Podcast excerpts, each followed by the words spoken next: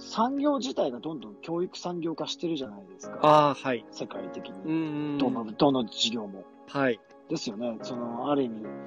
コンサルティングの要素とか多かったりとか、そういう教育産業化していってるっていう状況にあると思うんですよね、僕は。うんだそういった中で、よりビジネスとかで揉まれてる人の方が、そうやって、なんか、ね、免許を取って、ね、国の機関でやってる人に比べると、やっぱりより揉まれてるし、競争も厳しいだろうし、はい。工夫していかないと生き残れないわけじゃないですか。だから、はいそういう意味で、うん、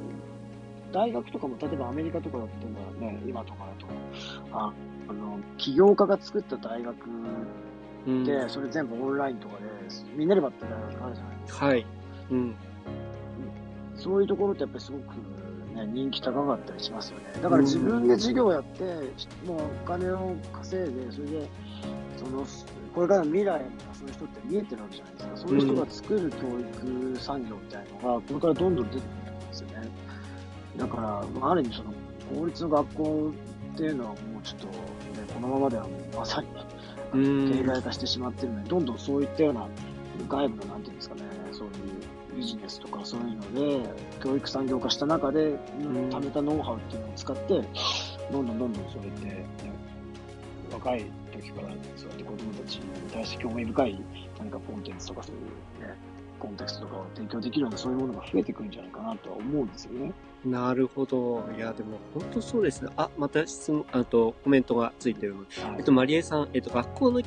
勉強は変わらないといけない節目に来ていると思いますが、日本はなかなか難しいですね。勉強が目指すところを、えー見直さないといけないですね。ああ、でもね、本当まさにそうですよね。目指すべきところを見直さないといけない。まあそんなコメントがついてますけれども。そうん確かに。えっ、と、琴音さん、楽しく専門的に実践的なことが学べる教育が必要かということですね。まあでも本当そうですよね。まあおっしゃる通りなんですよね。うーん。なんかどれかだけだとやっぱり、あのーもうううまくいかないというか、うんまあ、楽しいだけでももちろんダメだと思うんですけれども、そこら辺がね、全部組み合わせて、やっぱりこれからのね、時代にこう、合ったような形っていうのをガンガンやっていかないといけないってことですよね。なるほど、なるほど。すいません、ちょっと僕がコメントを書いちゃったんですけど、ジンハさんどうで、どうでしょうか？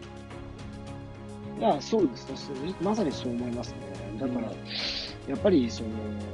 これからやっぱり先生も教えるっていうよりも、よりどっちかというとコーチうん。になる、そういったような存在になっていくんじゃないかっていうふうに言われてるんですよね。っていうのも、うん今こう、オンラインの授業とか見てても、結構動画とかそういうので、その例えば数学だったら数学のこういうのある分野とかあるじゃないですか。左辺をはいだったら、そういうのっても、ある意味、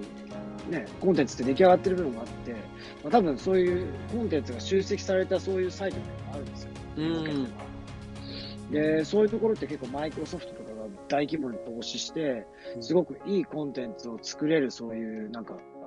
まあ、その、なんていうんですかね、教育者みたいのがもういろんな意味で楽しく教えられるようなそういう動画コースみたいなのってただでこうあるんですよね。はい。で、もう学校の先生、プライベートスクールの先生、そういうのを組み合わせながら、まあ自分よりもこっちの人がやった方が面白いだろうなって言ったら、そういうのをこう提供して、で、自分たちはより、なんていうんですかね、どの子はどういうのが得意で、どの子はどういうのが不得意だから、とこういうことをもっとやってもらおうとかって、こう一人一人のそのプログラムを、なんていうんですかね、個別にテーラーしてるんですよね。うーん。なるほど。だから、その、やっぱりよりその、一人一人に応じてカスタマイズして、まあ、ある意味先生はコーチですよね。だから、うん。いろんな個性がある中で、どうやってその子の、えー、と能力を引き出していってあげようかっていう部分に結構フォーカスしてると思うんですよね。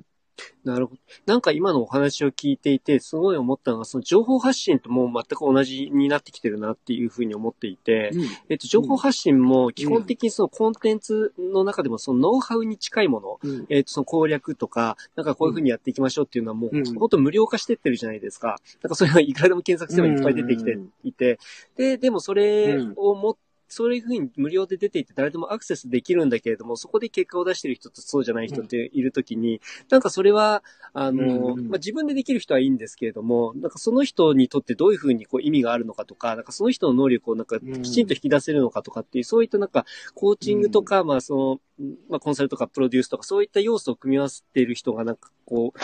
あの周りにいたりとか、自分でそういったことをセルフコーチングできる人とかっていうのがやっぱりなんかうまくやってるんじゃないかなって気がするんですけど、なんかそこら辺